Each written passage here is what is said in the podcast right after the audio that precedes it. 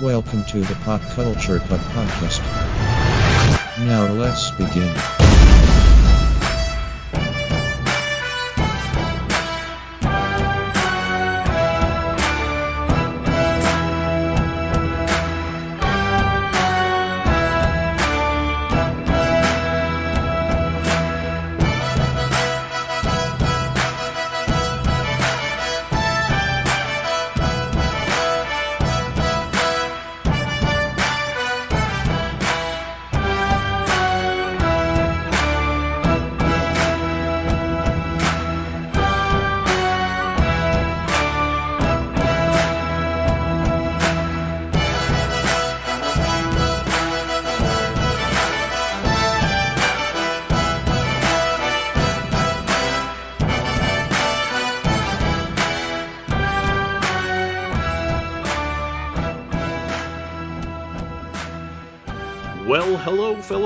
Podcast listener, and welcome back to the Pop Culture Pub Podcast. I'm your host this week. My name is Chris Lockhart, and we have a full roster tonight. We got all of our co-hosts here, except for Jason. He's not here.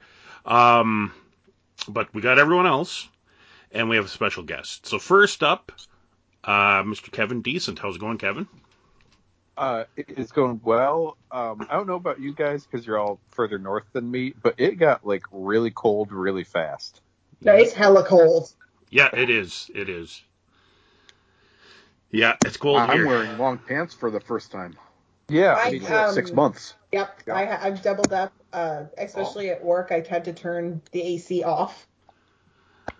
Yeah, we, we turned our fans off in the house, but I'm still rocking the shorts until uh, until the last possible Well, I, second. I refuse to wear shorts until Halloween, or I, I refuse to wear pants until Halloween. Only shorts. yeah, yeah. I, I, sometimes I can make it, but sometimes I can't. Yeah, it's either it's either short season or sweatpants season. Those are my seasons. Um, Well, you are a grandpa now. I am. Yeah. Yep. Oh, true. Yeah. Um. So next up we have Ragnar. How's it going, Ragnar?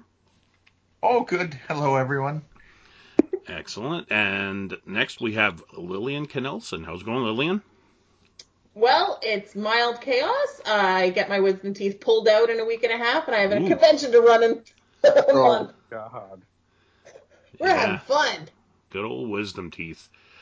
Um, fortunately, I never had to get mine pulled. Mine just kind of grew in and just stayed. So fingers crossed. So far, so good. Um, and last but not least, our special guest this evening is Mr. Chris Gaida. How's it going, Chris? Oh, very well, thank you. Excellent.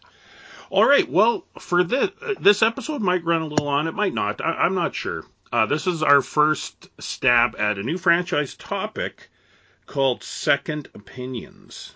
Now, I just because I'm ready for this podcast, I got everything booted up. Um, so this new franchise franchise topic where we're going to pick two properties we had an opinion on, good or bad, and discuss why we have changed our opinion on those properties. Um, this is something we used to like that we no longer like, or something we didn't like but actually came to like. You know, whatever the case may be. Uh, I will kick it off. I'll go first. Um, so uh, first up for me, um, it started in in after 2005, after the cancellation of Star Trek Enterprise. I used to blame uh, executive producer Rick Berman for the fall of the Star Trek franchise on television. Um, you know, I, I, I felt that, you know, he was, you know, trying to do too much.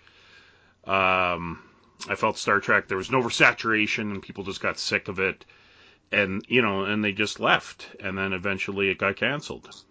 But in the years since then, especially these last few years, um, you know, watching a lot of documentaries and stuff on, on Star Trek, I, I've come to realize that Rick Berman wasn't the guy, wasn't the guy to blame. He he was just uh, the guy in charge, but he wasn't really in charge. He he was just making the best of a bad situation. So what what I, what I mean is, when Gene Roddenberry died back in 1991, prior to that, he, he basically um, hand over, handed over stewardship of Star Trek to Rick Berman. and Rick Berman was, you know, he co-created Deep Space Nine, Voyager, uh, Enterprise. He uh, helped uh, make the four Star Trek Next Generation movies, and he, was, you know, he was the guy that was in charge. And what I didn't realize is, even though Roddenberry made him the guy in charge, he still had to answer to Paramount and still had to answer to CBS and all them. And they were the ones that were like, we need more Star Trek. We want you to do this and this and this. So, for example, uh, when Deep Space Nine went off the air, they wanted him to make another Star Trek series to run with Voyager, and he and he put his foot down and said, no, like we need to, you know, reconvene. We need to, you know, be more, you know, there's we there's just too much Star Trek right now. And they said, fine, but when Voyager ends, we want another Star Trek show. So Rick Burns said, okay, whatever. You know, when we get we get there, we get there. So when Voyager came to an end in 2001, uh, UPN and Paramount came to him and said, like, we need you to make a Star Trek show. And he's like, no, uh, we're gonna take a couple years off. We're gonna plan one out, and then we'll come back. You know, like let let's let it breathe a little bit. And basically, the executives told him, well, either you make a show, or we'll find someone to make a show. Like basically, it was like either you do it or someone else is gonna do it. But it's it's happening. So that's how we got Star Trek Enterprise. And then ultimately, yeah, when um, is it Les Moonves? I think that's his name. Whenever when he took over Paramount, he because apparently he hated Star Trek, and so he canceled everything. Like he stopped making the movies, he stopped making the TV shows, and um, I always blamed Rick Berman because I, you know, he was the guy that was in charge, but it turns out he wasn't the guy in charge. So my opinion on him changed when I realized that he was, you know, just trying to make the best of a bad situation, and you know, now, you know, on, you know, reflection, he did a pretty good job, you know, considering what he was up against. So that, my opinion of Rick Berman has changed. However, now it's kind of coming out that he was a bit of a chauvinist and he was kind of not very nice to certain actresses uh, on Star Trek. So now, you know, my opinion of him is changing again to like maybe he was a jerk, but just not for the reasons I thought he was. Uh, but for now, I'll just leave it there. You know, I'm sorry, Rick Berman, for blaming you for destroying Star Trek. My opinion of you has changed. All right, uh, Kevin, what what's first up on your second opinion? All right, I'm gonna have one that I liked that I now just don't bother with. Um, so growing up, and I would say up until God, not that long ago, five years ago, four years ago, maybe. Mm-hmm. Um, I loved all sorts of like paranormal shows. Um, you know, your I, I remember watching In Search of with uh, Leonard Nimoy, you know, voicing over it. And I watched Sightings and I watched Ghost Hunters and you know, Ghost this and Ghost that and you know, any anything looking for a paranormal, a supernatural, a thing that goes, you know, bump in the dark. Yep. I loved all those shows. And I, I had a podcast I would listen to all the time, and a, a family member um, was doing his own podcast about UFOs and stuff like that. Like, I was in on all of it. Hmm. And out of nowhere one day, I'm like, I have watched this stuff for give or take 25, 30 years, and nothing has changed. We're still looking for stuff we can't prove. We're still taking fuzzy pictures. We're still running at shadows and strange sounds. I'm like, nothing has changed. And I've spent a lot of hours watching nothing really. Like all of a sudden the switch went off and I was done with all of it. Cause I, you know, as, as just like a dumb entertainment thing, fine, of course. But for me, like hoping one day is going to be like the big revelation, it's never coming. It is never coming for any of these shows. And I, I still, you know, have an open mind for discovering things that are unknown for maybe one day something will happen but it's not going to happen on a random show on sci-fi channel or a&e or whatever the hell channel this stuff is on now Yeah. like that's that's that's not where the breakthrough of science and you know mythology in a way is going to happen like it's not going to be one of these shows. It's going to be something else. And I, I just out of nowhere, I stopped watching all of it. I got rid of DVDs. I was deleting, you know, like downloads of stuff. Just completely done in one shot with all of it. Now the the only thing it hasn't quite happened yet, but uh, maybe a month ago, my kid was asking me about stuff like that you know, uh, do ghosts actually exist? Does Bigfoot actually exist? You know, like stuff like that. Yeah.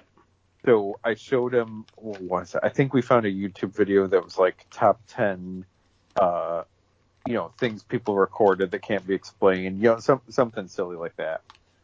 And we watched one, and he was like, "Oh, that's cool. That's creepy. That's scary. That's whatever." And then he never asked anything again. So he's not really into it right now either but that would be about the only way I would ever get back into it if he was like really curious about it and wanted to watch. But otherwise, yeah, I'm just done with that stuff. Yeah. Um, that's like uh, those uh, reality series. Uh, oh, I can't remember what they're called, but it's like they're searching for gold, like in this. Yeah. And it, and like I have uh, uh, one friend, he was Curse of Oak Island or something. I don't know. It was one of those. five seasons, nothing's happened. Still. Yeah, and I told him, I'm like, why do you why do you like that so much? And he's like, oh, well, it's interesting, you know, like, you know, they might find this treasure and blah blah blah. I'm like, but do you think that if they actually found the treasure, you'd probably hear about it on the news before you see it on this show? Because I mean, that would be like breaking news. Mhm. So you know, you keep watching these shows, it's not going to happen. And I, I, I, I think I deflated his his love a little bit. I, I, felt, I felt bad for for just spelling it out for him, but Well, even like, all right, Deadliest Catch has had major things happen, and it makes news because it's a very popular show. And then a few months later, you actually watch it as part of the season. mhm. But you're well aware of what's happened because it's such a big thing that it's not part of the the season anymore. yeah, It's now news. And that would be the same with any of this stuff. And eventually it's just like you need a return on investment. If I'm watching a show, I expect to be entertained for or a movie, you know, for X amount of time. I expect a beginning, middle, and end. And all of the stuff is a beginning, a middle, and nothing else. Yeah, I'm just like, I'm not getting anything back for this. If if anything, I'm kind of feeling worse sometimes. yeah, yeah, yeah. I hear you, Kev, for sure. That that's a good one. Um, Ragnar, uh, what's uh, first up on your second opinion? Well, I, I only prepared two, although I'm sure I can pull more from the air if I need to. Oh, we're on, we're only doing two, so you're Oh, you're, oh, you're good. All You're right. good. Yeah. I did all my homework. so the first one is Game of Thrones. Mm. I was waiting. And by that, I mean that the, the final season, and really the final two seasons, so miserably bad that it turned me off the entire franchise. But I'm now watching House of the Dragon, and even though Game of Thrones didn't end that long ago, I'm already getting that kind of nostalgia of like, maybe I should watch it again. I just won't watch season seven and eight. So that's what I'm going with for my first pick. It's Game of Thrones because man, did they ever shit on their fan base, and I I boycotted the whole property for quite some time. Well, I'm I'm glad that you're you're watching House of the Dragon because I think it's fantastic. I, I'm I'm that's as soon like I I'm, I can't watch it fast enough. I love it. Um, it, it does really remind me of the earlier seasons of Game of Thrones. So I'm, you know, fingers crossed. I'm hoping, you know, they've they've learned what not I to mean, do. I haven't I haven't read the book that it's based on, but I will say, for me, it's like the earlier seasons of Game of Thrones, but not nearly as compelling. There, there's not as many characters, and they're not involved in as many subplots.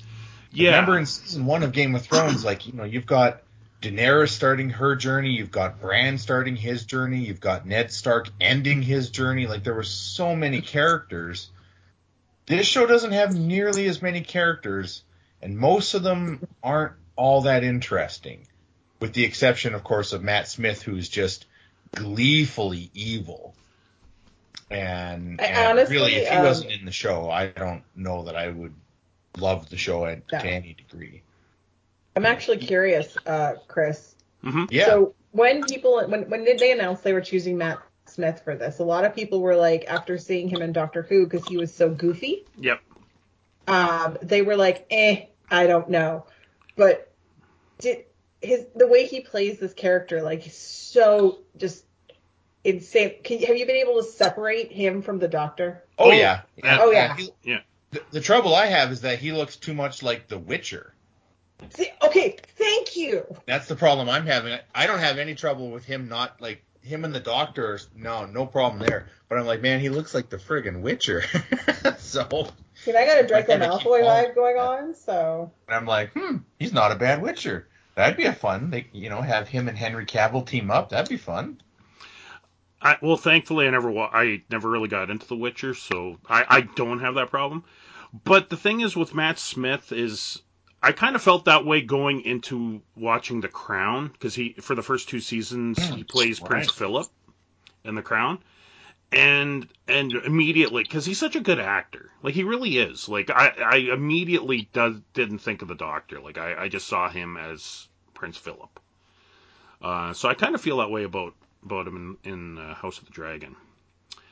But um, yeah, it, it's such a it's such a shame what happened. Like like with Game of Thrones, but what to, to your point, Chris, or sorry, Ragnar, about um, you know, like yeah, on Game of Thrones first season, you had Daenerys and Essos, you had Jon Snow at the Wall, you had Ned Stark uh, in King's Landing, you had um, uh, his wife Catelyn with Tyrion going to the Vale, and then you know Robb, you know like there was so like, like there were so many different uh, stories running concurrently, whereas this show is just like this one story in King's Landing.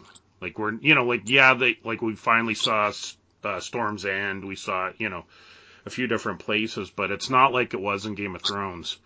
Um, that first season, but they're they're different books. Like they're you know like the the way um uh, uh Fire and Blood was written is it's written as a as a history piece, like it's a history book. Whereas Game of Thrones is written about characters living their lives as it's happening. Um, so this is more like a historical drama versus Game of Thrones was just like a straight up drama. I if, if that makes sense.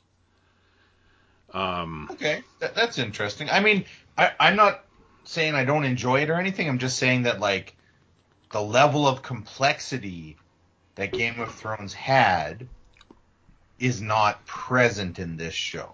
Yeah. Like it's like Game of Thrones, but there's only like you know one main plot. Yeah. Maybe maybe two, maybe. And that's not necessarily bad. It's just you know Yeah. it doesn't seem as grandiose.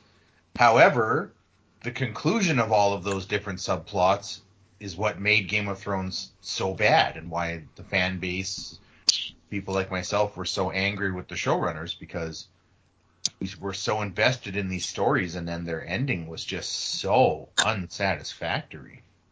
Yeah, agreed. So your opinion on Game of Thrones hasn't changed then?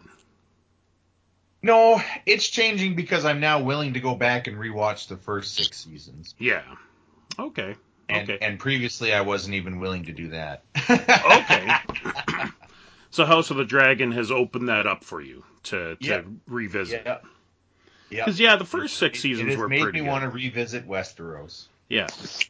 And I mean, there were some good points, like season seven and eight. There were some good things, like you know, like um, the the train heist or whatever. You know, like when Daenerys for you know the Dothraki attack uh, the Lannister army. Like that was really cool when that happened. But you know, again, it's like they, you know, at that point, it, it, they just, yeah, there's no turning back, unfortunately. But anyway. Yeah. Excellent. Um, Lillian, what's what's your first second opinion? Okay, so this is Riley, one of those moments where I realized when you become a parent that certain things change. Mm-hmm. So I remember going through all these things where I'm like, oh my god, you have to watch this. Like, come on, kids. And it became a firm, hard no uh, when it came to mostly anything that Leslie Nielsen had been in. Ooh. Uh, yeah. So like, I grew up watching his movies, and I grew up on the comedy, and and it was something that I whether it was the Naked Gun or movies like that. Like I love Police Academy. I love Police Academy. I love it more than I can say. Um, and, and so maybe I should just broaden that to the genres from like the 80s, like or stuff like that. It's so inappropriate. Like I can't watch it with my kids. It's just uncomfortable in some places. And I mean, I still appreciate the movies for some of the humor, but now when I watch them, it's it's very un, it's not as funny, and it just seems like it's inappropriate and it's not ill-timed, and I'm like either I've turned into like an old person, or I just my humor level has changed. Um, but that's something that I had to take a step back and go, hmm, nope. So like I don't own them like, like I used to. I don't have the collections, and I don't think I will probably have them in future. And I mean, I'm kind of actually like I still love them. Like when Police Academy came out on streaming, I'm like I have to watch this, and then I quickly was like I have to watch this when my kids aren't around. like, no. But um, yeah, no, that was definitely a surprise when uh I would go to look at something and I'm like, who's in it? And if it had Leslie Nielsen in it or anything like that, I had to be like, it's not something I can watch around the kids. So you you So- you still enjoy them, but not as much as you Within used to. reason, like I don't find it as funny. I just think some of it is unnecessary.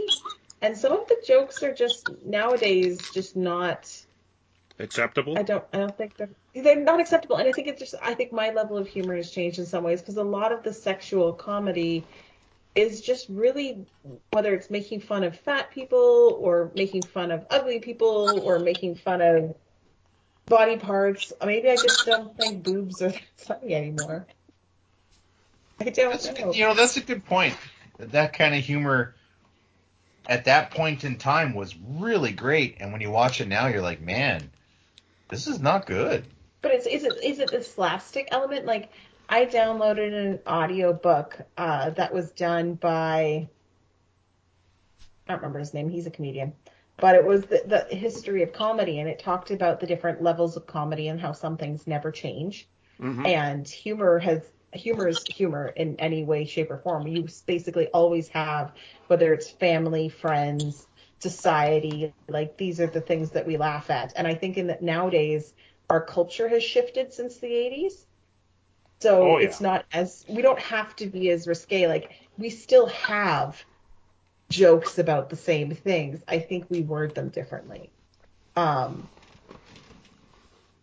Well, I just Yeah, one thing like uh, you know, I hate to bring up Bill Cosby, but one thing I will give him credit for is he was a clean, what they call clean comedian, and it's harder being a clean comedian. It's way easier to to throw out a dick and fart joke, um, Yeah. and get a la- and get a cheap laugh than it is to actually you know do a clean joke. Um, exactly. and yeah, don't- Yeah. I mean, I enjoy humor of all kinds. Like, I think it's fantastic, and I, I definitely uh, have no issue for anything if, it, if it's a different level of humor. But I do definitely look at things differently when my kids are around, and at the same time, I look at. I think it's just is it appropriate for nowadays? So some of Yeah. the jokes are just not as funny. Yeah.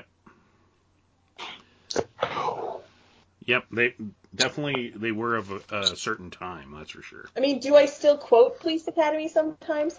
Yes. Will I forever do that? Yes. Well, yeah, especially when it, you know was such an important part of your life when you were a kid, you know. I believe my mother left us watch like on like a, growing up. My mom was up. I think she said the other day, "I can't believe I let you guys watch Ace Ventura." Yeah, yeah.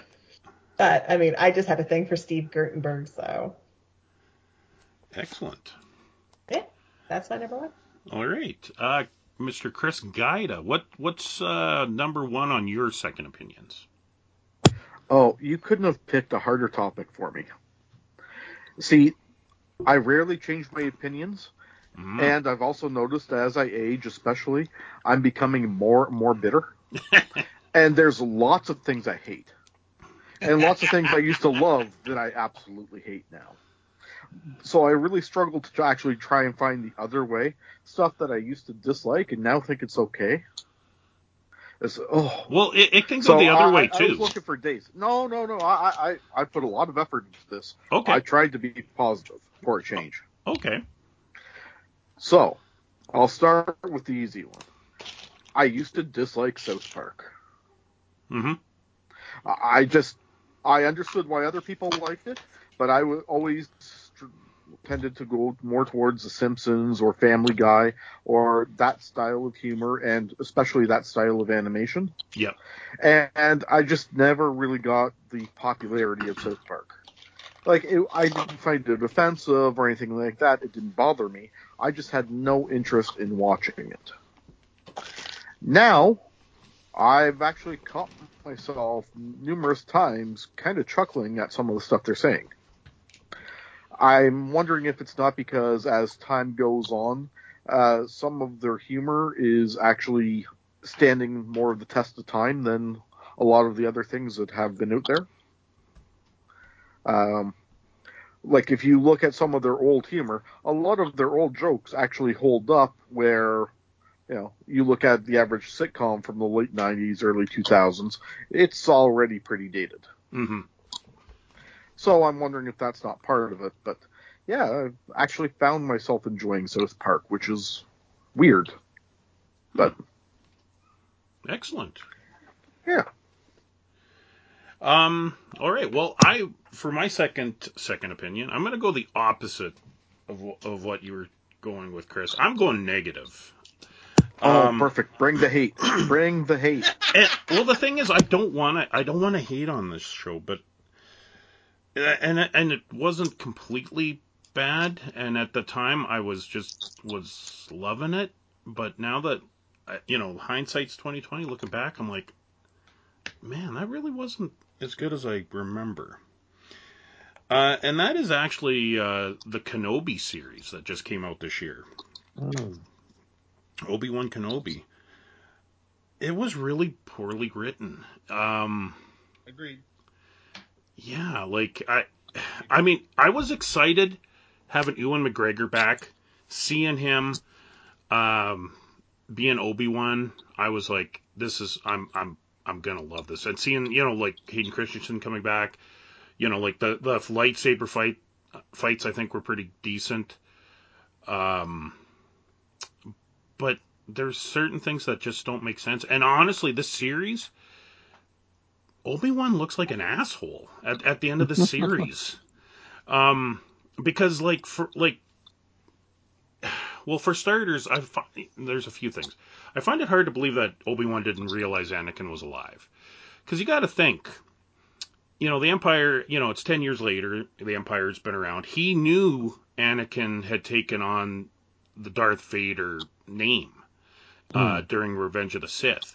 So you got to think, like, I mean, he he had to have heard that, you know, there's this Darth Vader, you know, he's the Emperor's you know go to guy, and he's going around, you know, hunting Jedi. Like I mean, that like there's for him not to know that Anakin was still alive is really far fetched. I find. Um, him dressing like a Jedi and trying to stay in hiding, like like when when he went off world to go rescue Leia. Spoilers. I'm gonna spoil some stuff here. He he dressed in his Jedi robes and stuff, and it's like, dude, you know, you realize they're hunting Jedi's. You know, don't make yourself look like a Jedi. Uh, but he totally does. And I realize Alec Guinness did it in the original Star Wars as well. But I could I could forgive that because that's like 20 years later, so people aren't really looking for Jedi's anymore at that point. But in this series, it's very much a thing because you know that like the Inquisitors show up on Tatooine looking for a Jedi, and they and they kill him. Um, like the the other Jedi, not Obi Wan. Um, and then there's other things like I, I really find it hard to believe that uh, Obi Wan would not because I mean he's the whole point of him being on on Tatooine is he's supposed to be protecting Luke, and then when Luke gets old enough, he's going to train him. But how can he train him when he doesn't even remember how to use the Force? Like I really don't think it's something that you lose. Like you either have it or you don't. But on this show, they were trying to tell you like because Obi Wan didn't use the Force for so long, he's forgotten how to use it. And I, I really find that hard to believe. That really bothered me in hindsight. Um, you know, and then little things like, you know, when Leia's running away from him, like he could easily catch her, but he doesn't. You know, like there, and uh, I watched this one video on YouTube where the the guy actually shows like different times, like when she was literally when in arm's reach, and he could, you know, like in that scene when she's running away from him in that city, he literally could have just grabbed her, but he didn't. Like Ewan McGregor just let her go for the, you know, for the sake of the story, I guess. Um, and then the the character of Reva, I think that was her name. Um, I really didn't like her, and it's not nothing against the actress. Um, but I don't know, like they were trying to redeem her at the end and trying, but it's like you can't redeem her. She she's a murderer. She kills people. Like like Okay, so if I could jump in for a sure, sec. sure. Yep, absolutely. So she starts out when we first meet her. She's like the most evil Sith wannabe that we've ever encountered. Yeah. To the Yep. point where she murders like her her superiors. Which at first I'm like, this is ridiculous. If every Sith just murdered their superior immediately, there wouldn't be any Sith. hmm Like I understand that they're not trustworthy and all of that, but it was just like this is ridiculous. And then later on we find out that she's actually supposed to be a good guy, joined the bad guys and became badder than them just so that they would believe her because she wants to murder Darth Vader. That was fucking awesome. That was an amazing twist. That redeemed the whole character. And then they fucked it up because then when her initial plan fails, her new plan is to go and find Luke Skywalker and murder him to get revenge on Darth Vader, who doesn't even know that Luke exists. And also, if you are supposedly a good guy, murdering children is not on the table. Yeah. So it, it just like it, her whole arc didn't make sense. It was like two different arcs. So that by the end, and then at the end when Obi Wan doesn't kill her, you're just like, what the fuck is going on? Like obviously, if you don't kill her, she's just gonna come back and do it again. Yep. And now she knows where Luke is. Like, what? Yep. And and uh, another example of you know the poor That's writing. bad writing. That's Yeah. all that is. That's bad writing. An- another example is Obi Wan letting Darth Vader live. Like he he literally had him on the ropes, and he could have just like ended it right there, but he walks away from him. So Darth Vader can go on and murder more people because that's what Yep. he does. So Obi, like I said at, at the beginning of this, Obi Wan comes across as being like the world's biggest asshole. Because like you, like before, I could I could buy that Obi Wan was looking after Luke. He wasn't getting involved. But he, when you pit him against Darth Vader, and he is in that position to end, you know, this Sith Lord, he doesn't. And he lets him go, and Darth Vader, as we know, goes on to kill and murder more people. Um, you know, like they should, like if they wanted to keep, you know, because obviously they can't have him kill Darth Vader because then we wouldn't have the movies. If they wanted to keep that, they should have had that other Inquisitor, you know, run in with a bunch of stormtroopers and chase Obi Wan off the planet. And then, of course, Vader would be pissed off because he ordered them to stay on the ship. But then the Inquisitor could say, "Well, the Emperor ordered us to to save you, and you are supposed to contact him as soon as you're able to." And then you could have had that scene where where he talks to the Emperor and basically gives up on on chasing after Obi Wan. Like they should, you know, like it, it, it's like the ingredients were there. Like it visually, it looked amazing. You had Ewan McGregor, uh, the guy who played Owen Lars and uh, Beru were back. Um, and Reva, like uh, again, not knocking the actress. I think if she had been written um, better, she, she would have been perfectly fine in that role. Like she did play a good evil chick, you know, like like she was scary at times. But then they tried to redeem her, and it just it doesn't work. You know, like she's she's lit, like you literally saw her kill people. She's she's irredeemable Yeah, at didn't this point. Didn't make sense. Yeah. So I just some better writing. Right. It's just it's really poor writing. Yeah, and, and that and that's bottom line. Like, if if Yeah. they had improved on their writing, because like like I said, even you know the like the actress who played Leia, I loved her. I thought she was fantastic. Oh, she was incredible. Yeah. You know, um, she was top tier. but and then yeah, they just it, it was so close. It was so close to being perfect. I think you know if the writing Yeah. had just if they had just sharpened it up, and you know like the whole Reva thing. I think to me it smelled of Disney interfering, saying, "Hey, you guys can't have her be evil. She's got to have some sort of redemption arc here." Honestly, Um, I think they could have had the whole show without her, and it would have been just fine. Honestly, yeah, like that Grand Inquisitor, I I kind of would rather have watched him. Um, The other two Inquisitors were more interesting characters. Yes. And then this whole notion of, you know, like she literally got stabbed in the gut twice. Like the first time I understood as a kid, the Empire probably saved her because they wanted to, you know, turn her to the dark side. So I get that. But the second time, um, she pissed off Darth Vader. Darth Vader stabs her in the gut. How the hell does she get off that planet? You know, because I really don't think the Empire was going to leave a ship for her. Um, and then like she just she just wrapped some bandages. You know, to me it was like the like the Arya Stark, like when she got stabbed in in Yeah, it was totally like that. Except with Arya, at least you saw her suffer for a long time. Yeah, she did suffer, but still, it was like eh, you got stabbed Yeah. pretty No, I good. think, you I think that was just the Obi Wan show had just really bad writing. Yeah. It's really tricky to go back and write a story that's set in that time period, you know? yeah, And it's also like you look at Ewan McGregor and you go, 10 years from now, it's he's supposed to look like Alec Guinness. He Yeah. doesn't look like Alec Guinness now, yeah, you know? And it, like it's like this is Alec Guinness when we met him in Star Wars, he was an old man. Yeah. Well, Obi-Wan in this show doesn't look like an old man. He looks like a middle-aged man. yeah. He but he acted like an old man. Like that's the thing. Like acted like an old man, he but he didn't acted look like, like an old yeah, he didn't look like it. So Um, that was so yeah, I I found that strange. But yeah, it's it's it's too bad. Like I mean, they had great actors. It, the special effects were awesome. Lightsaber battles were, were yeah. They had a huge good. budget.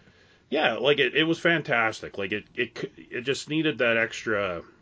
They needed a better uh, a better writer to uh, to run the show or something, to sit in on it and make things make sense. If they had made sense of things, it would have been perfect. Yeah, Yeah. like Reva's plot where she's actually a hero was a great plot. But then when she decides to then murder Luke, it's like, well, that makes zero sense.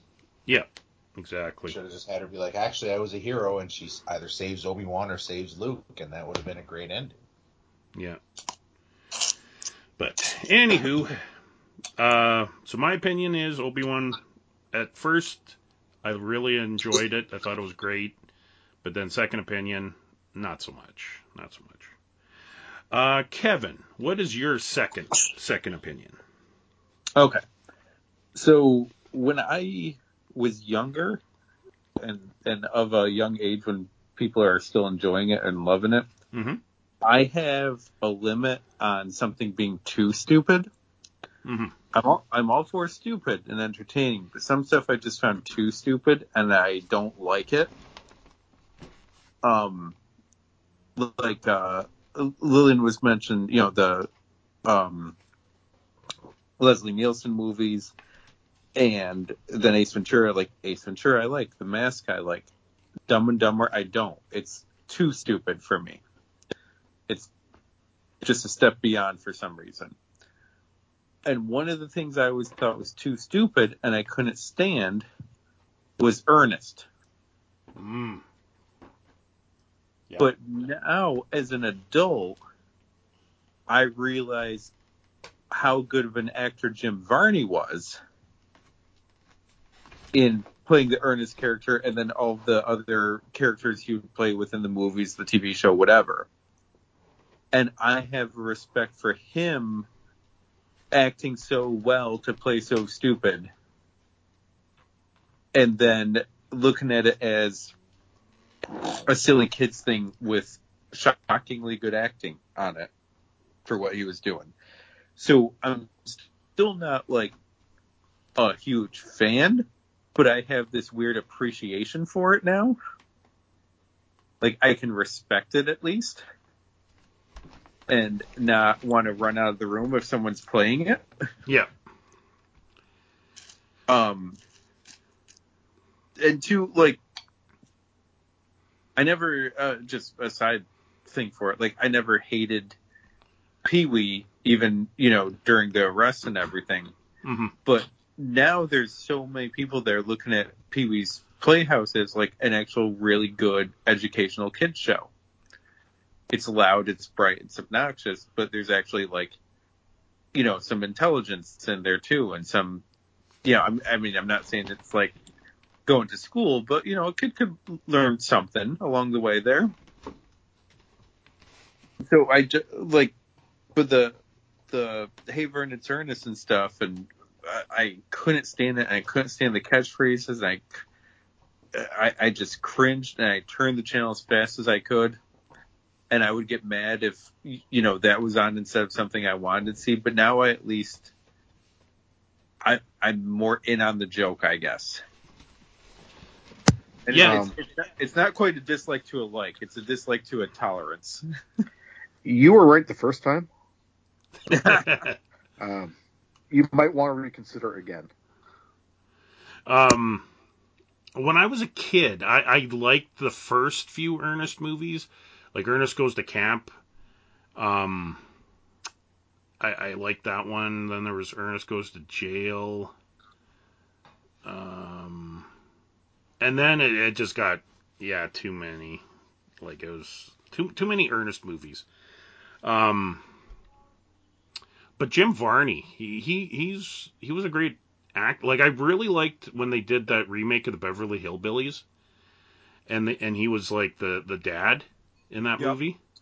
I thought he was great in that. Um, he did an episode on The Simpsons, which I thought was great, where uh, his family like he he plays like the the head of a if I remember uh, if I'm remembering this correctly.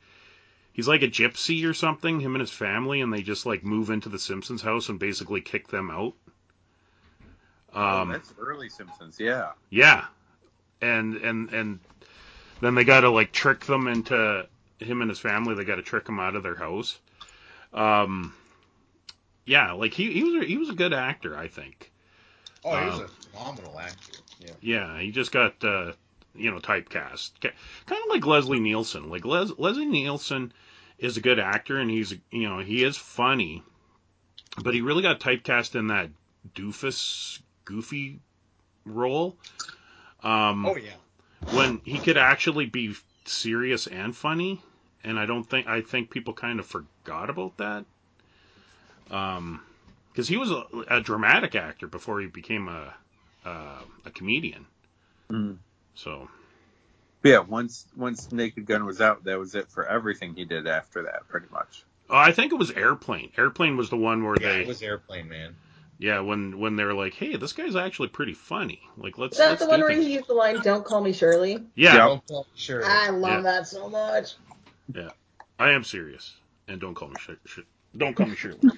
Um, excellent. Well, that that that was a good one, Kev. Um, Ragnar, what is your second second opinion? So um, this one is from when I was a kid. When I was a kid, I did not like Ren and Stimpy. Hmm. I my friend always talked about it. Yeah. And when I finally saw it, I thought it was really stupid. And I didn't like it and I didn't appreciate it and I hated it. I rewatched it as an adult and it is freaking awesome. Uh, especially the, the earlier seasons. It is so not a kid show. Yeah. It is so raunchy and full of like innuendos and subtext and, and all of that. But it was awesome. And so I guess as a kid I just didn't get the humor. Mhm. Because as an adult I, I it was weird and it was funny and I love it. So that's that's my second pick. Excellent. And you know that is too. You know, whenever I rewatch it now or watch an episode, it is such a weird show. hmm You almost wonder, like, how the hell did this ever get made? It's so weird. I I remember watching it. Uh, like my cousin when he was living with us. Uh, you know, back when I was like I don't know, thirteen or fourteen. He used to watch Ren and Stimpy, and he really liked it. I remember I remember enjoying it, but I never really watched it after he he moved out from our place. It's one of those shows that I've always thought about going back to to check out to see if I would enjoy it. Um, I kind of felt I I kind of felt the same way with uh, SpongeBob SquarePants. Um, Yeah. because like in the early 2000s, I mean, like I think it start. I want to say it started in like '99. SpongeBob SquarePants. Um, Like that. something like that. And uh, my roommate at the time had uh, a, a young daughter. Like, so this is like I don't know, 21 years ago. Um, and she was into SpongeBob. That was like her her jam, right? And I remember thinking, this is so stupid. Like, you know, like I would kind of leave the room, right? I'd, I'd let them have the living room, and I'd go do my own thing uh, when he would have his daughter over because I just I couldn't stand SpongeBob. But my buddy liked it because that was the only kids show of her that she liked that he could enjoy. But I thought it was stupid. It wasn't until my kids started watching SpongeBob, and I actually, you know, because I, I, I, I didn't have the luxury of being able to leave the room, uh, like I did with with my roommate. Like when I had my own kids, I actually had to stay there. Ah. You're such a better parent than me.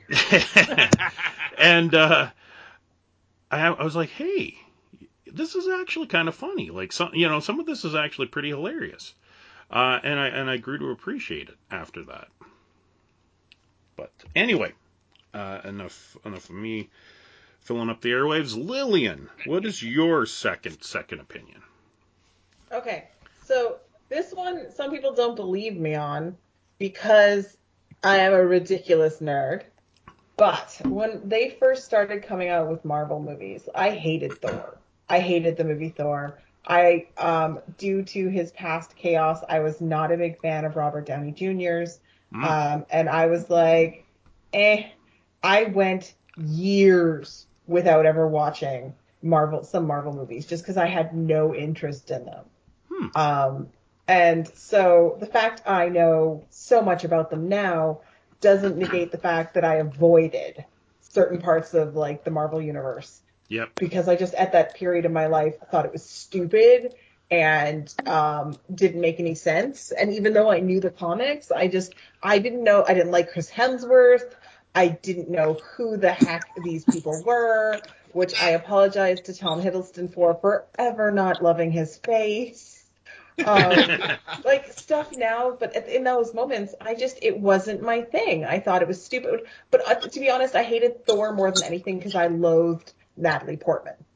So I hated Star Wars because of her. I hated Star Wars because of so many things, but I, I did not like her character. I did not like her acting. I did not like her. So immediately it soured it. Um, she's been redeemed. I did really enjoy the new Thor movie, and I enjoyed her in it. Um, so I think it was right when the pandemic started or Gwen was born, one of those. We had a lot of time on our hands. And Dan made me sit down and watch all of the Marvel movies in chronological order. And the look on his face when he realized how many of these I had not seen was hilarious because that's how it started. I, he made a comment and I went, I haven't watched it, and it was because I hadn't seen Endgame and I hadn't seen any. Either. I think I hadn't seen Infinity War either, and he made a comment, and I was like, "Well, I haven't seen that," so, and and so he looked at me and went, "No, we're not doing this. You have to start from the beginning." Hmm. And- Excellent. Um, I think it definitely watching Iron Man adjusted my opinion of Robert Downey Jr. completely. Mhm. Um, getting to know other films where, uh, you know, Chris, whether Chris Hemsworth is in it or um, I had more time to appreciate the beauty that is Tom Hiddleston. Um, a lot of these characters, I got to get to know the the actors more, so I found I liked them. Um, and I, of course, forgave Natalie Portman. Um, but I hated the Marvel movies when they first started coming out. Interesting. Yes. Well, I only now slightly hate some of the stuff they do because it feels as if they're just doing fan service and stupidity.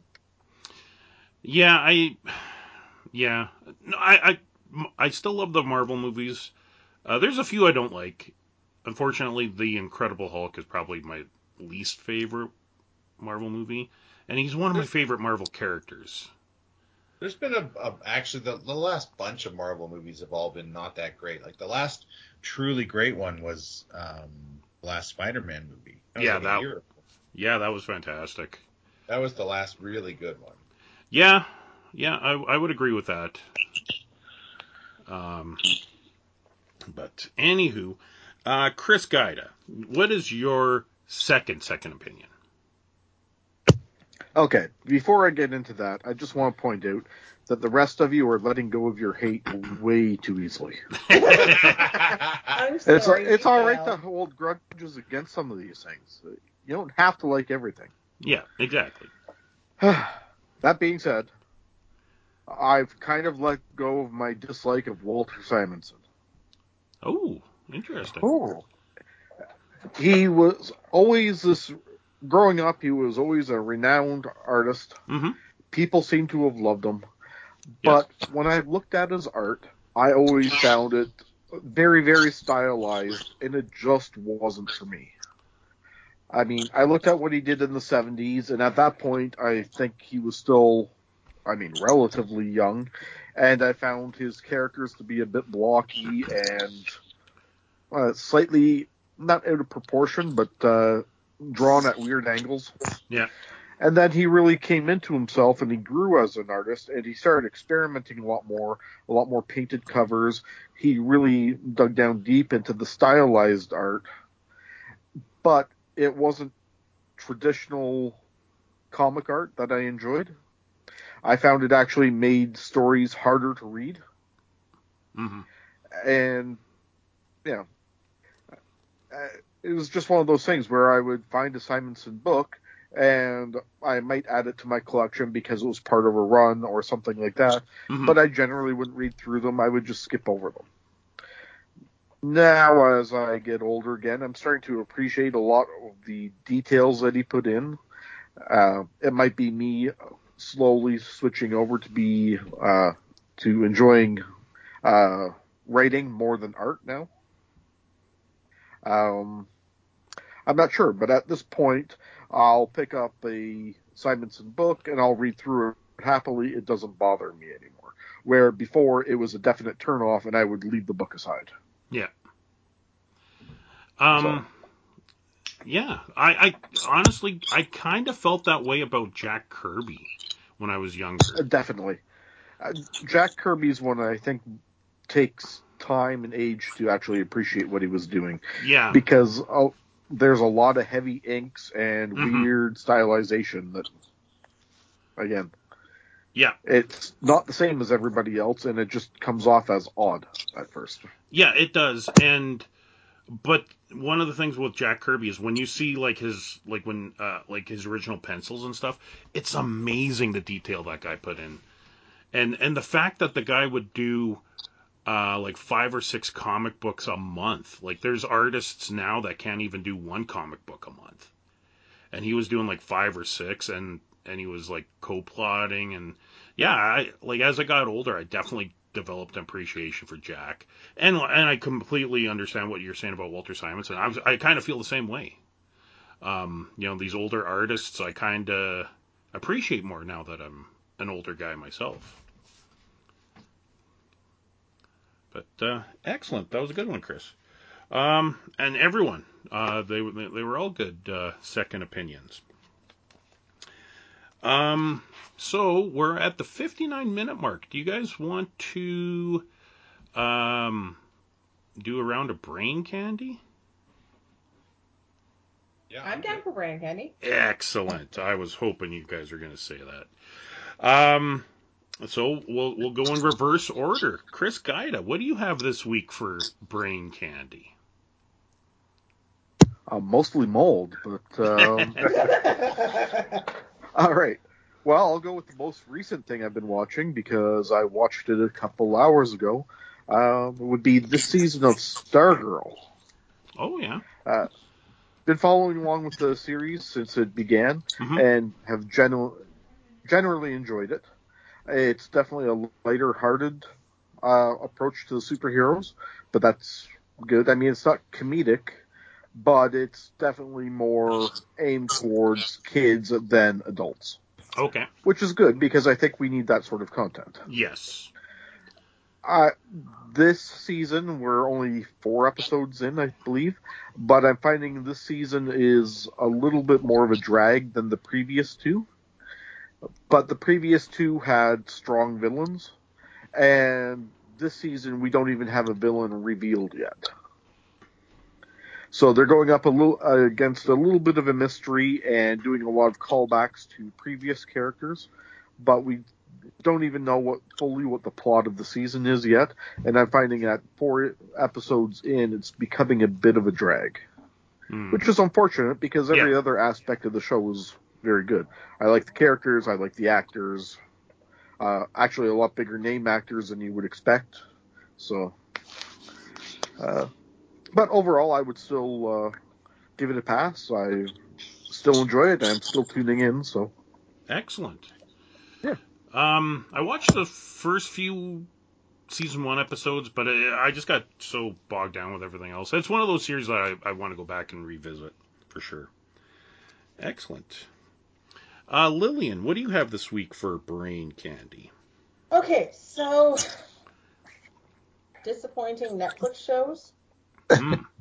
Um, what was the one I watched? Uh, now one second, I have to go back through my.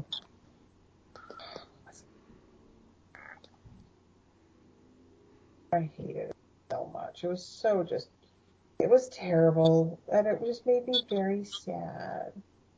So it was some. I don't remember. Oh, that was it. So it starred. Um, I love Bones. I loved Emily Deschanel in Mhm. Bones. So when she came out with a new show called Devil in Ohio, I was like, "Ooh, creepy cult things! I am here for this." It's the whole girl found with weird pentagram etched into her back in the middle of a cornfield. They can't find a social, like a family, so the psychiatrist ends up taking her home. It sounds like it is going to be a ride. And then no, no, it was not. It was so boring. Like, I hate TV shows that prey too much on jump scares and eerie music and what's going to happen around the corner and the, oh no, hold your breath and nothing happens. Nothing happened the entire season. Like, aside from some ridiculous base plot points that were absolutely Mary Jane stupid, hmm I was so angry with Netflix. I was so mad. I was so ready for spooky, and they gave me something that's been done 500 times over. Um, not happy. Um, Cobra Kai was amazing. Um, the new season of it, I, I actually wanted to like throw stuff at Silver, um, which is just because he's fantastic. And at the same time, I have this season was a little better than the last season, where you're supposed to suspend the belief, obviously, um, and my belief that children could get away with half of the crap that they were without the police or someone being involved hmm uh, was not as this season was more believable. I didn't actively go, where the hell are these children's parents? Why is nothing happening? How are they allowed to break property and rules and, and laws? You know, Yeah. how kind of. And I did see something on Reddit that made me laugh my ass off where it was, um, spoiler alert for anyone, just skip this if you haven't seen it, but just the whole, oh no, we will allow beating, we will allow, um, abuse, we will allow verbal this and, and emotional abuse, and we'll allow threatening your family and destroying your property, but dear God, don't you ever cheat. I'm done. I'm done. Like, um, it just, it was so just, even the moments that felt like it was just pure fan service, because bringing in a character from a movie Once Upon a Time, like, was, it was so good. It was so good. Yeah. Um, I, I think we're only about four episodes in, but yeah, it, it I agree, Lillian. It is a lot better this season. which means you already know that he's a douche and he cheated, so, like, that's fine. Yeah, Um, and it's not a surprise. and I, I when people say, um, well, it's too cheesy, and, and uh, it's like I got to remind them, you guys, this takes place in the Karate Kid universe. Like, it's this isn't like our universe. Like this, the the rules that applied to Karate Kid in the '80s, that's what these characters are living by. So that's why, you know, teenage, you know, like, because really, who who's go, why are, are karate tournaments so big in this world? Like, really? Well, I heard a, uh good fan theory on that. I don't remember all the details, but essentially, uh, the valley that they live in, Yep. that everybody's so concerned about, Yep. is actually the nexus for martial arts chi energy across the universe. Hmm. And the key is they have to protect it because whoever controls the valley basically controls all the chi. Oh, So, you know, it may seem like a trivial kids thing at this point, but you know, It's if ver- you can control all the dojos, you control all the power. well, it does expand in this season. It does go international, yeah, so you get a bigger picture. But like, I don't know. I think that in in so many ways, this is one of those moments where those of us who love the Karate Kid are okay with it being cheesy and Yeah. stupid Yeah. absolutely. because it's just so good. It's so good, um, and enjoyable. Well, um, and then it, it, it's a good it's a good break from reality. Like that, like it is. that's one one of the things I love about it, and one of the things I think is wrong with television nowadays is you you want to escape reality by watching a, a television show. You don't want to have political messages and all this other stuff put into your TV shows, and, and Cobra Kai I think really doesn't do that. You know, Which is nice Yeah. because you're very right about that. It's just you don't want, you know what's going on in the world, but there's sometimes this nice break from it in your Yeah. face, right? Yeah. I mean, the most unrealistic thing about the entire show is that there's a karate tournament going on, and it's not just 10 parents in the stands playing on their phones waiting for it to end. People are invested in this. yeah, exactly. Um, and then I think the only other thing I'd add is a friend of mine messaged me the other day and said, "How's life?" And she told me she was watching the show on Amazon Prime called Alone, which was like Survivor, but Oh yeah, better. I watched that. Oh my gosh. So I got home and I said to my hubby, because I started watching it at work because I was bored and it was a long day and my brain shut down. And um, my hubby was, he's not a Survivor fan. He hates it. And I'm like, no, just please give this a shot. They dropped these 10 outdoorsy badass guys in BC. They dropped them on Vancouver Island and all of a sudden they they have to like forage from themselves. And of course, Vancouver Island is a very wet place, Mhm. so the guys are cold and wet, and there's bears and cougars, and they pansy out at having to be around a bear. And they keep saying over and over again, "I didn't come here to be like around bears." And my hubby and I look at each other and go, "Did you do no research?" Hello? Um, and it's actually really cool because unlike Survivor, where you know there's a film crew, these guys have to film it themselves. Okay. Basically, it's basically Yeah. Survivorman as a reality show. Exactly. So they get dropped off. They have the camera equipment to They- lug they themselves. only get to take they only get to take ten items yeah. plus their clothing. They also get a, a first aid kit and then a bunch of camera gear, and they have to film the whole thing. Hmm. And they have oh, and to they have set a up, satellite like- phone so they can Yeah. out. and they can tap out and so they basically have to set up they have to and i ended up on reddit after this so they have to film like eight hours of footage a day kind of thing. That's part of the deal. Um, and then they set up motion cameras around their camp as well. And they also have apparently there are other cameras set up to in case people are cheating.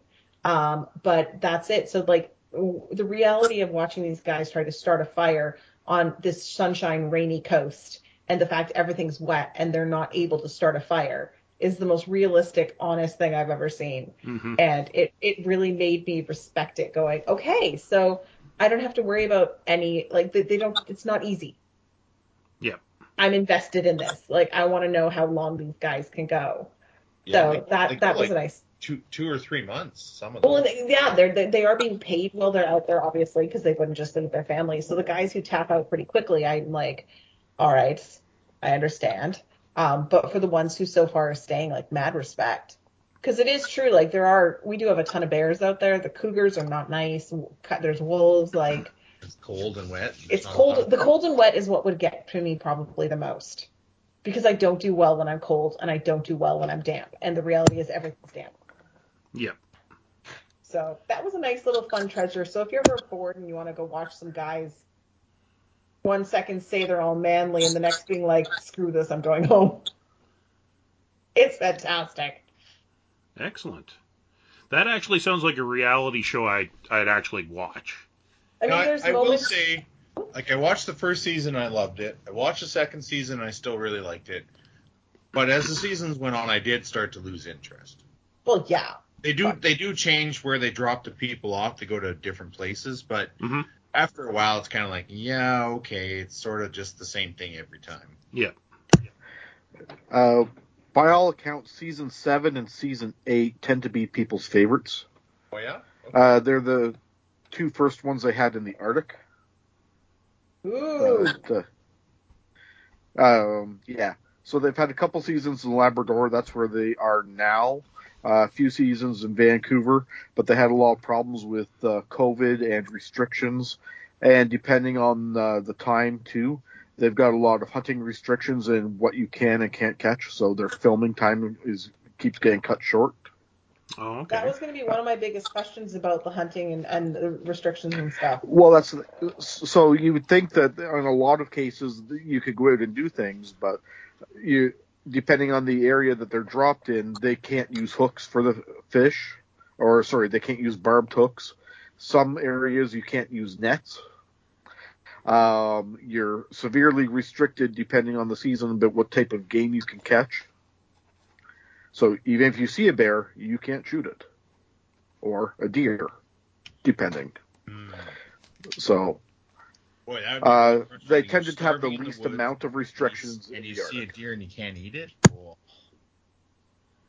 Yeah, it's, what a morale killer! Morale killer. I mean, Excellent. Um, all right, Ragnar. What do you got this week for brain candy? Well, um, I am definitely watching Andor. I I- didn't I- make it to the. I didn't Andor make it to what? the third episode. I only got the first two. Oh, okay. I haven't actually watched it yet, but what, without spoiling anything, what are you? What are your early Yeah, thoughts? won't- I won't offer any spoilers. It's really boring. Oh. It's it's it feels just like the Obi Wan Kenobi show. Oh where no. It's like the first two episodes, hardly anything happens. yeah. The plot has barely advanced. We don't really know much about the character that we didn't know already. And I gotta say, and I, I'm gonna watch all of it, even if it doesn't get better. But I gotta say, so far, I am super underwhelmed, and and I'm extra hmm. disappointed because the trailer that they released for it looked freaking awesome, It did, yep. and so far, it is not awesome at all. It is quite dull. Maybe they're building up to something, but Well, oh man, I I got like I, I, I think they are um, having. I mean, it's basically a prequel series to Rogue One. which is which is So, after actually reading the books that are written before Rogue One, uh, directly bu- building the Death Star and things like that, which I think is actually probably the best things that they've done with the Star Wars universe in quite a while, is right in that particular uh, niche storyline. hmm I you can see a little bit of hints and certain characters and recurring things pop up. Hopefully they continue on with it, but it has been very boring. I agree. Hopefully it'll continue to uh, build and actually, you know, fill in the gaps in the storyline. and It has been a very slow build. Yeah, I'm very I'm very underwhelmed. And I also I'm like they keep giving us these shows where they're like, We're gonna tell you the story of the rebellion in its early days and then the story's not about that. Like Obi Wan could have been about that, but it wasn't. Uh-huh. And Andor could have been about that, but it doesn't appear that it's going to be. And I just am like, why do they like what is the ultimate goal of these shows? And if if you're trying to flesh out the universe, why don't you flesh out the universe? hmm So I'm pretty disappointed. Um, I was I was really looking forward to it, and when I saw there was three episodes that I could watch, I, I thought like, well, I'm gonna, you know, I'm gonna stay up late and watch them. And uh, I watched the first two. I'm like, no, I think I'm gonna just go to bed at my regular time. So we'll see. Yep. Like maybe it'll get way better. Rogue One was one of my favorite Star Wars movies. So I'm hope I'm hopeful, but Yep. uh, it's not rocking my socks yet. That's for sure. Well, hopefully by the next time we record, I'll have seen it and be able to give you my thoughts. Hopefully, yeah, I'm, I'm yeah, like that trailer just looked phenomenal. I, this is one I was looking forward to, but well, I guess we'll see. Uh, Yeah. Kevin, what, what do you have this week for brain candy? Um, mostly DC heavy. Uh, I mean, I I have I'm up to date on She-Hulk, Yeah, which um, you know, I'm I'm usually the go-to for certain family members and for people at work and all to explain Marvel things to them. yeah, So my current shorthand is uh, I just told them I said it's Marvel's first sitcom. It's a workplace sitcom. That's all. Just go with that mindset. yeah.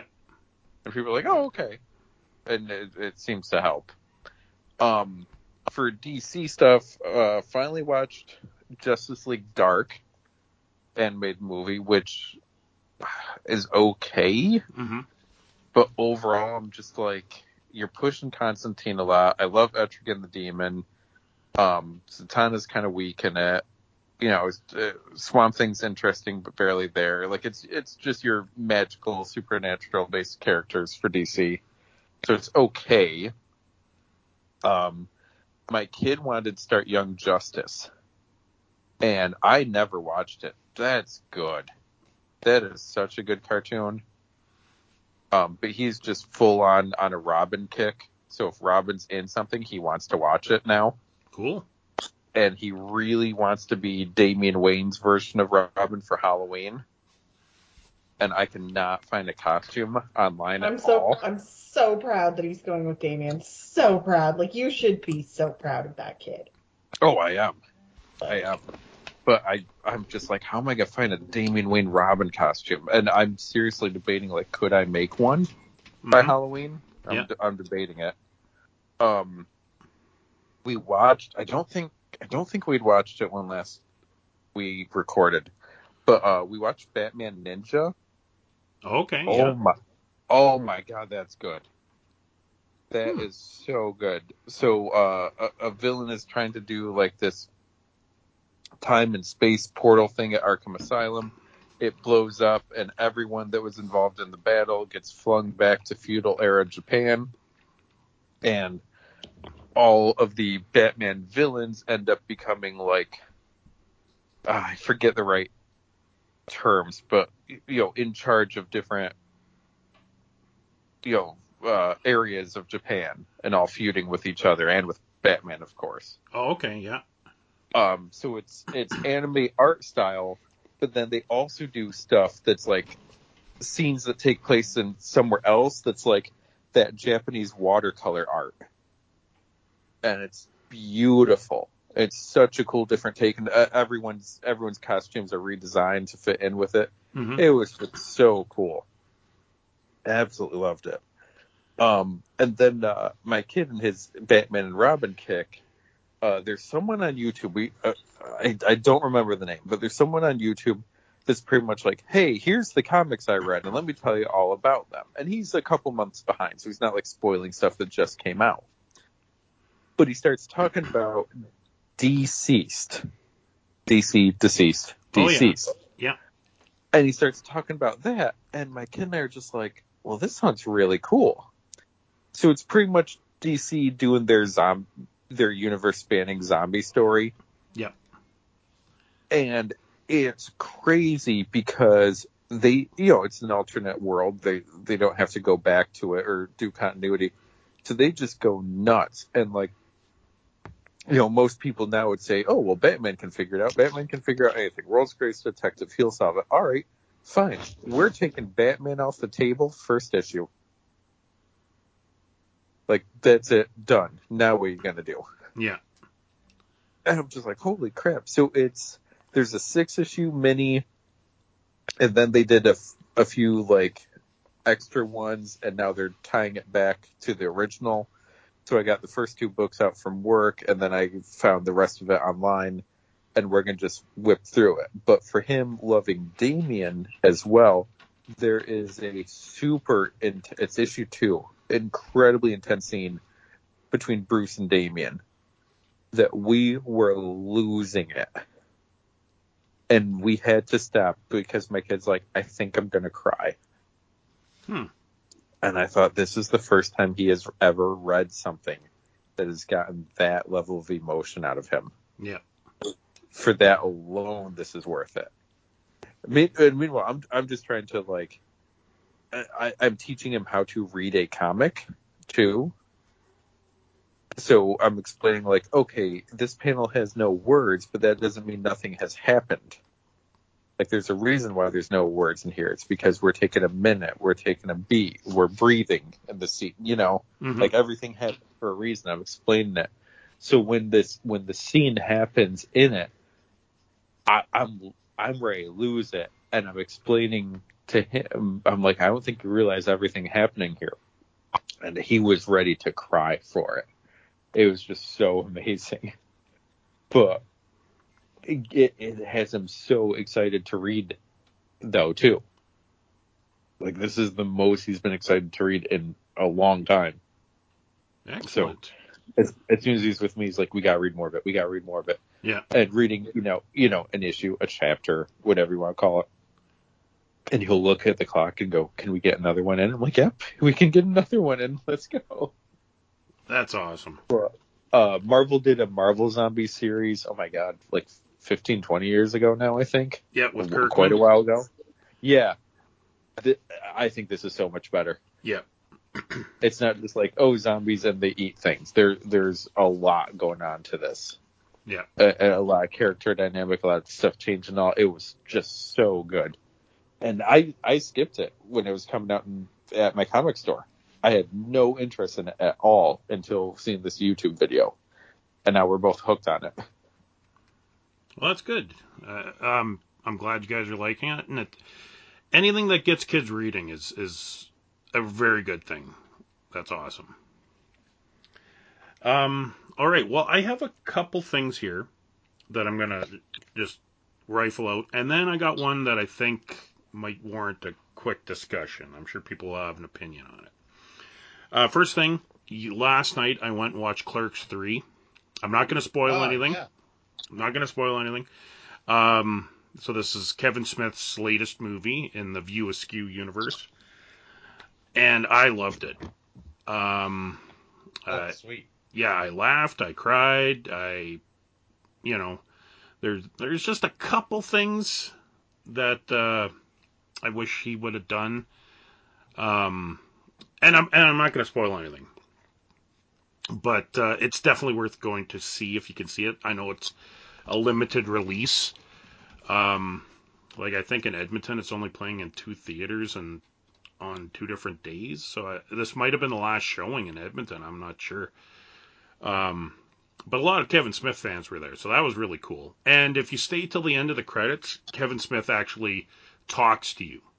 Um, halfway through the credits, he explains some things, and uh, and he basically does like what Tom Cruise did at the beginning of Top Gun, where he's like thanking you for coming back to the theater and all that kind of stuff.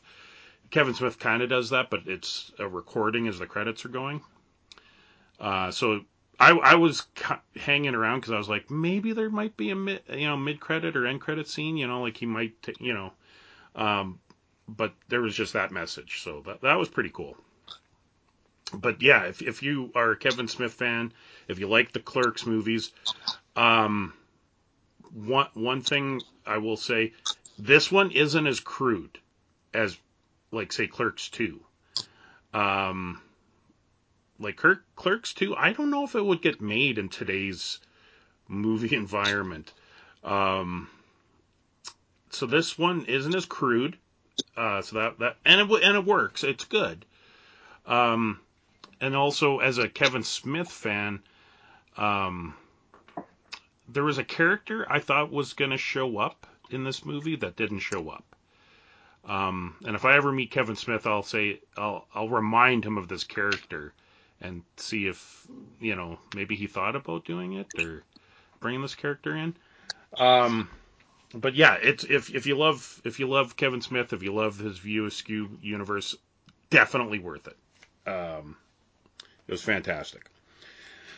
Uh, and what? Oh yeah. Um, I finished the audiobook uh, by Jennette McCurdy. Uh, it's called "I'm Glad My Mom Died."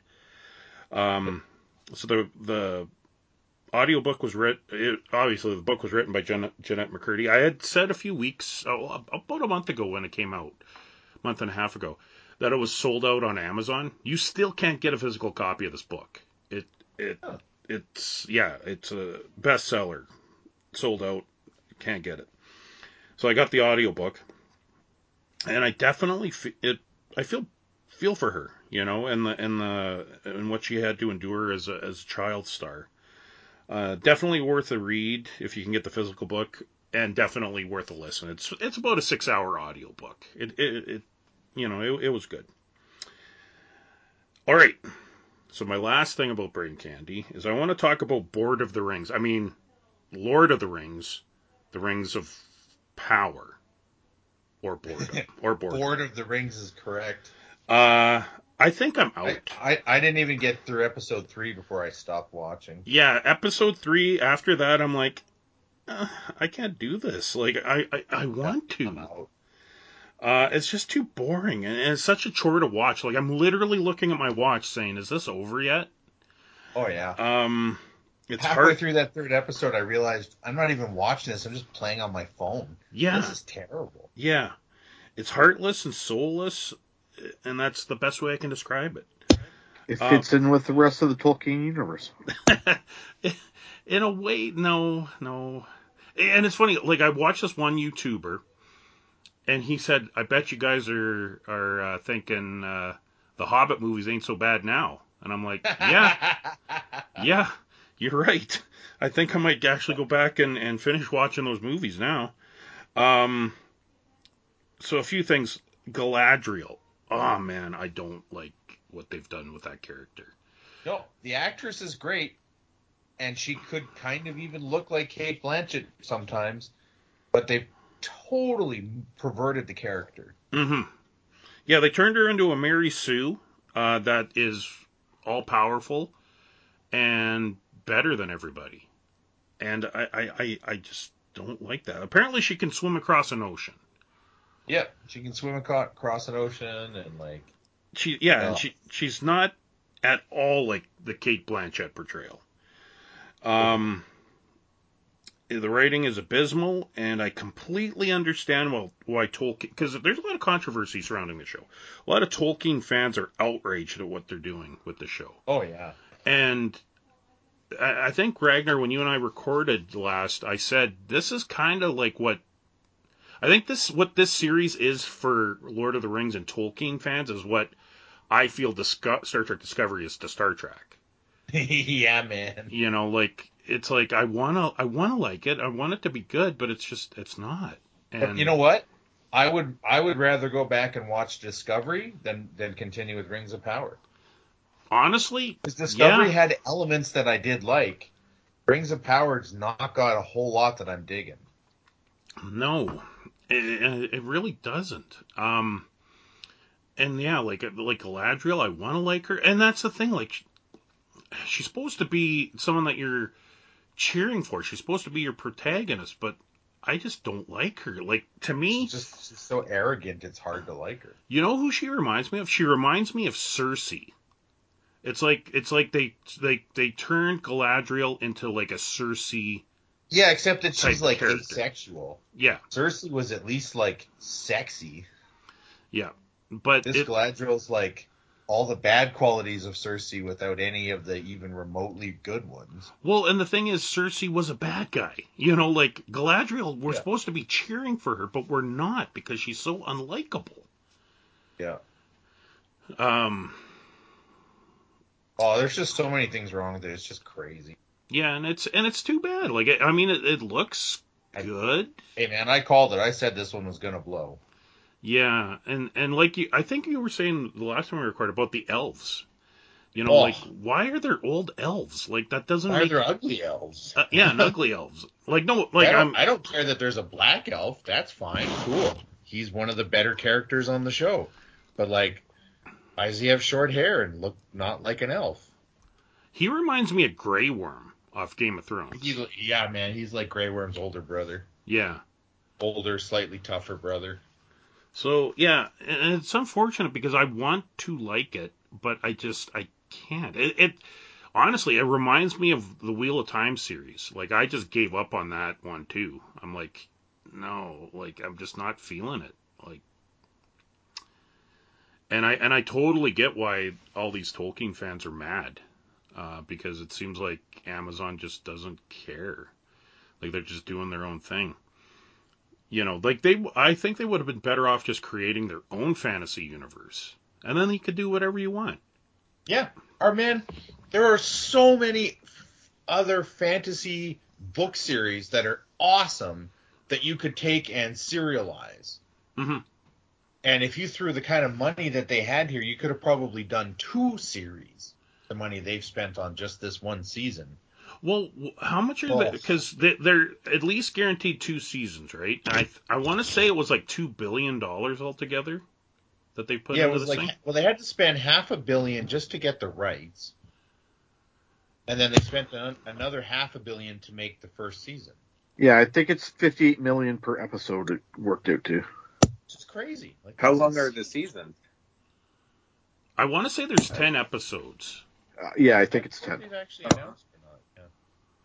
So yeah, like after episode three, I'm kind of like peacing out unless I hear. I'm, I'm sure I'll I'll go back and I'll be really bored someday and I'll go and watch it.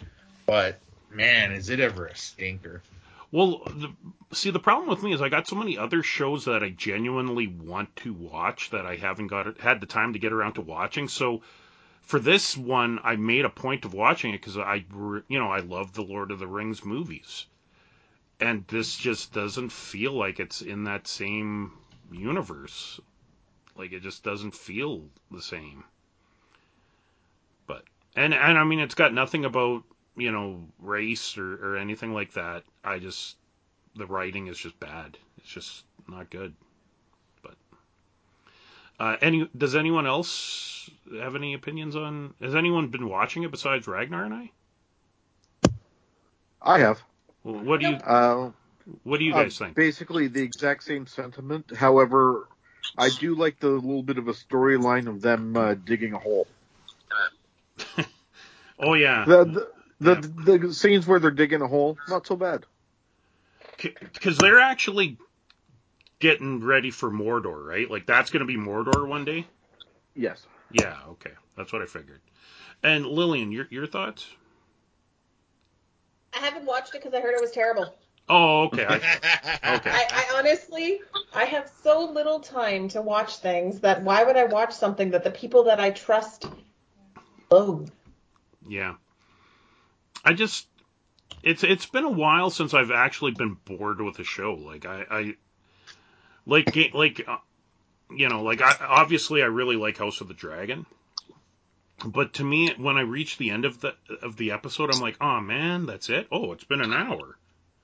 Oh, I guess I guess it was an hour. But I think that- when you like a show, if there even is a boring episode, you give it a pass because Mhm. you like the show.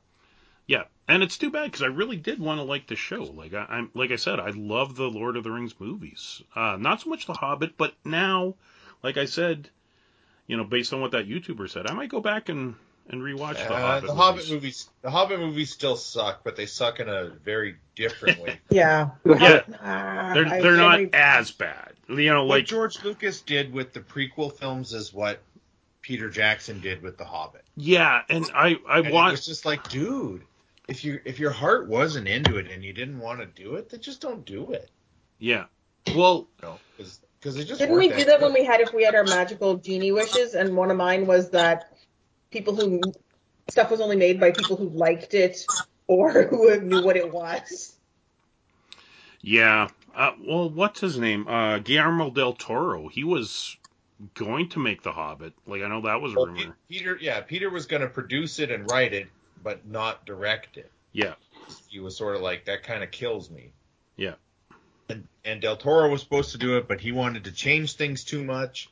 Yeah. And then there was some legal issues, and the and the production got halted, and Guillermo used that as an excuse to just leave. Yeah. And and then Peter eventually took over it because they at that point they've already invested too much money. But it was obvious that like he wasn't passionate about it the way he was with Lord of the Rings. Yeah. Which, thank God, like at least we got those, right? Like th- those were good Yeah. movies. Those those are phenomenal movies, and they were those movies came out like 20 years ago, and they still stand up. Yeah, exactly. Uh, Kevin, have you had a chance to watch Rings of Power at all, or? Not any of it, and you're not making me want to either. hmm Yeah. But anyway, that, that that's all I had this week for Brain Candy. So I guess uh, we can call this an episode. Uh, but before we go, let's play that little game of where we can find you on the internet. Uh, so our special guest, Chris Gaida, where can we find you, sir? Um, at this point, pretty much just on Twitter, and I don't even know what my name is on there. Probably Alias Ego. Um, yeah, I'm not a big user anymore. Oh, I hated it like everything else. there, there's nothing wrong with that. Nothing wrong with that. Um, Lillian, where can we find you? And and tell us a little bit more about your upcoming convention. So uh, we have the PentiCon, Penticton's Pop Culture Festival, coming to the Okanagan Valley in beautiful British Columbia on the weekend of October 22nd and 23rd. Um, we're pretty excited about it. Um, we've got some amazing vendors coming out, fantastic guests, um, and lots of fun little interactive things going on. So if you want to sit down and make chainmail, you can. You can learn how to do that. You can paint some Hmm. rocks. We've got art battles, coloring books, competitions. Like it's just going to be zombies. Yep. It's going to be a fun weekend.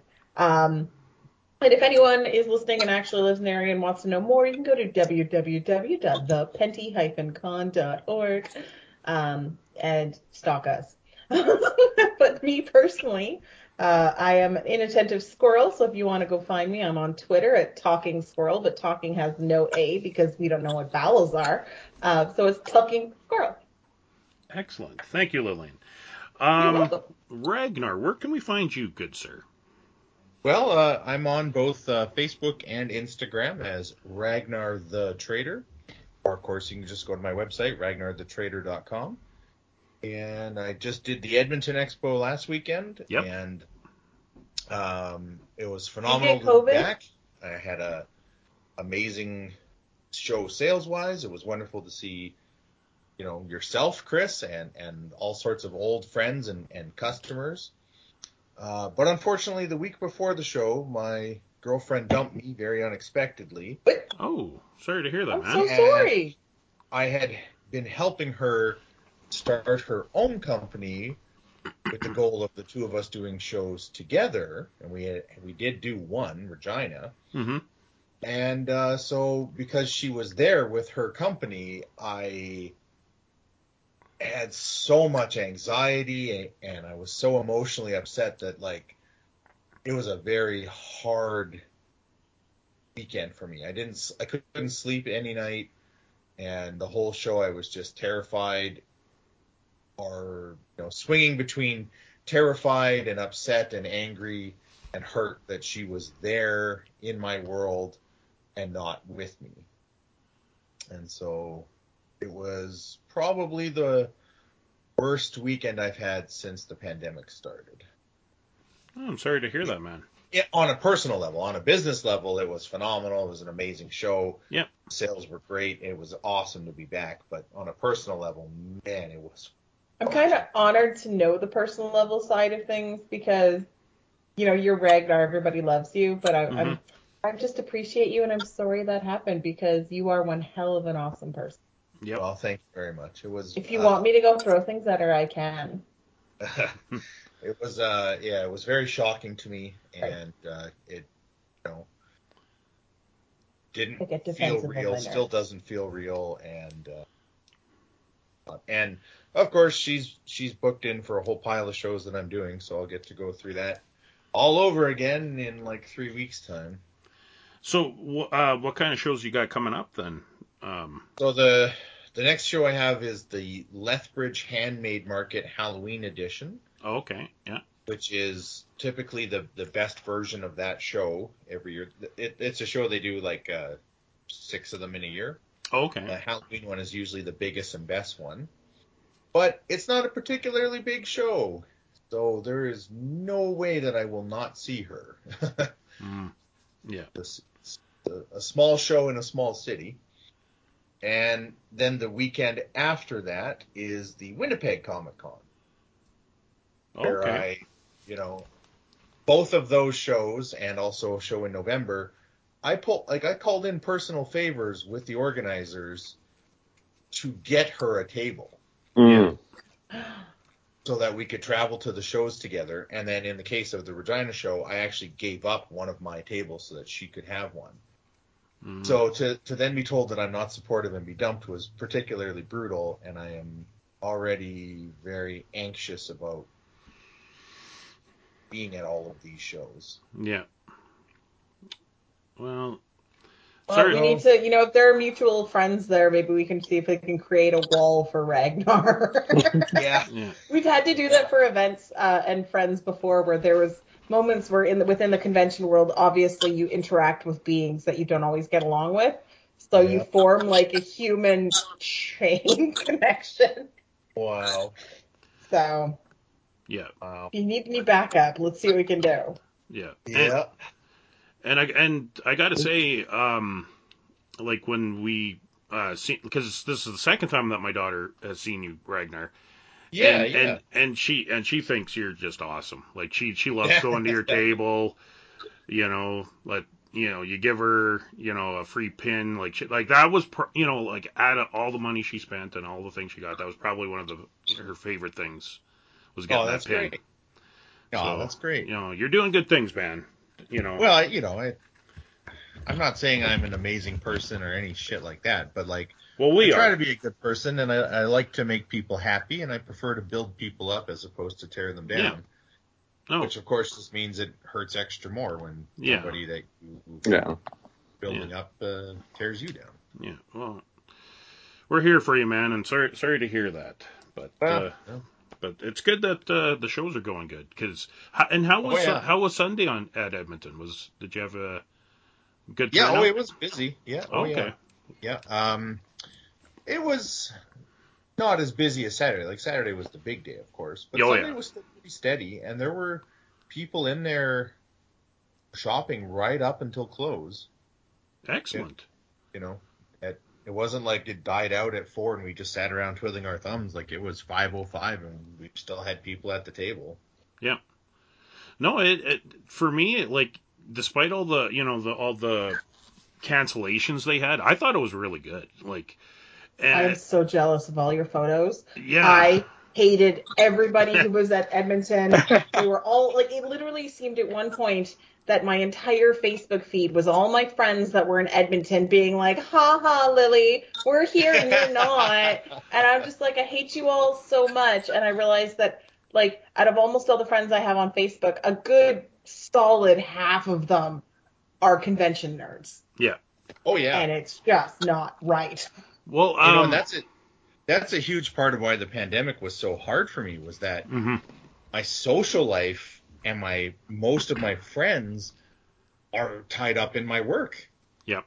And most of them don't live in Saskatoon, so when I had to be stuck here for like a year and a half, it was just like so isolating and Mhm. lonely. And you realize that like yeah, like you do these shows for years after years, you become friends with the, the customers, well, and and for, you, you get cut off from them. It, it you miss them, and not just Oh, because they buy stuff, but like you miss just seeing them.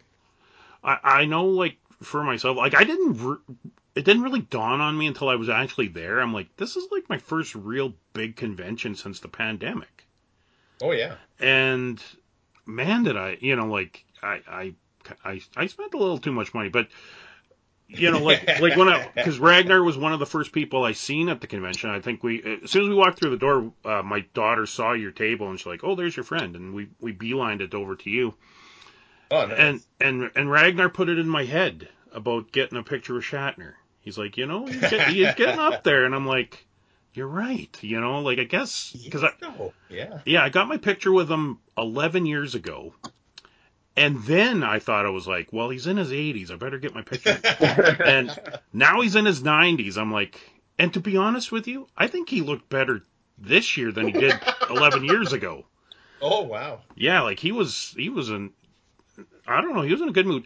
And I got to say, this convention, it was like the best photo op experience I've ever had. Like I literally was walking, like after I left your table, I went walking past the photo op thing, and I kind of just peeked in to see who was in there, and it was Shatner.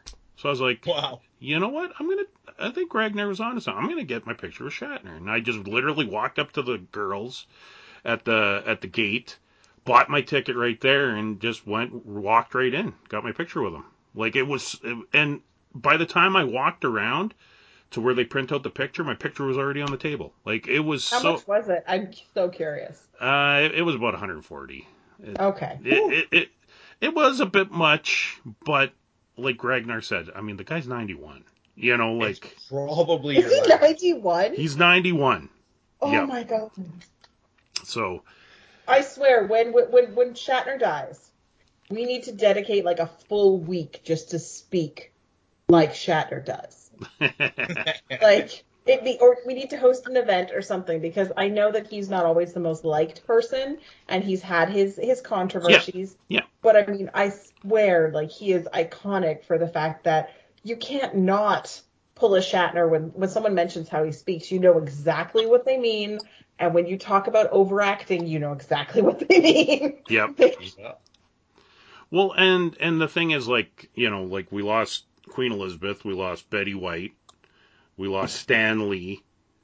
You know, like all these older icons are are going away.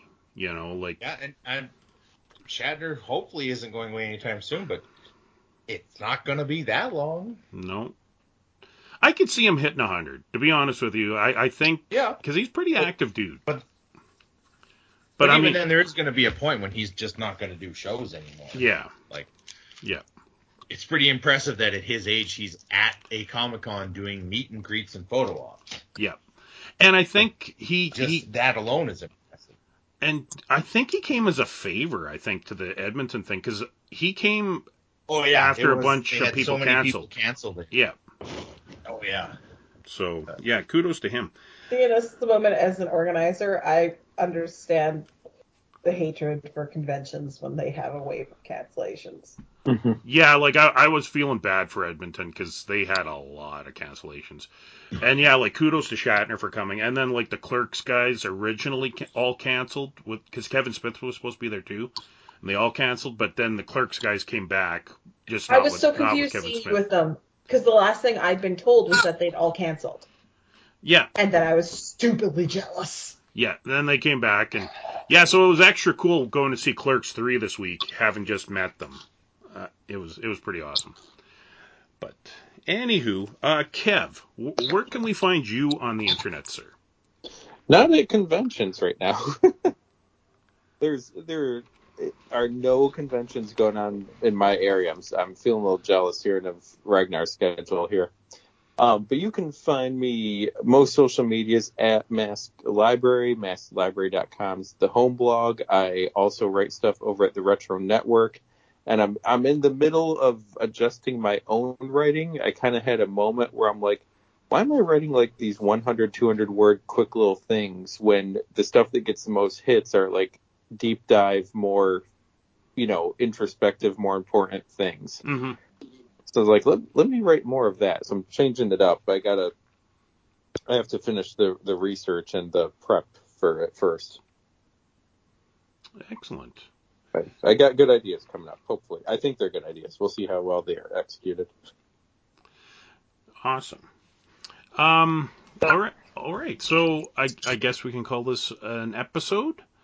Um, so I want to thank Chris Gaida for, for coming on as our guest this evening. Thank you, Chris. It's always a pleasure to have you on. Thank you, and I apologize again. and, For what? well, no, we, we love having you here, man. Thank this you. Fantastic. All the Chris's are fantastic. Hell, I need a nickname that's just Chris. Yeah, we, yeah, We could do that. Mm-hmm. yeah. Technically, we have three Chris's on tonight, which is above the Chris quota, but We also have a Kevin. So honestly, I think that I'm just the wrong letter of the alphabet today. Um, no, you're the, you're the right letter of the alphabet every day, Lillian. Um, Yeah, But- man. but uh, before we go, uh, um, the, so this part I would say where where you could find me on the internet. Uh, I just want to give a shout out to uh, a friend that passed away recently. um, her name was Tracy, and when I start, uh, she actually um, is she was one she was one of my babysitters growing up, and unfortunately she passed away uh, this week. And she was one of the first people to read my blogs. Um, she, her and her husband used to read my blogs like back in the like when I first started blogging on Facebook years ago. Um, they used to read it and, and comment and, and laugh and and uh, she she was uh, she was one of the reasons why I continued blogging, which eventually led into podcasting and and um, you know one of the reasons why I'm here right now. Um, but like I said, unfortunately she passed away. So Tracy, I'm thinking of you. Thank you for for reading my stuff and uh, you know you, you will be missed. So thank you. Um, all right. My name is Chris Lockhart. I was joined this evening by Kevin Decent, Lillian Knelsen, uh, Ragnar, and Chris Gaida. And I want to thank you, dear listener, for taking the time to listen to the Pop Culture Pub podcast. This was our second opinions episode, and we will see you again in the not too distant future.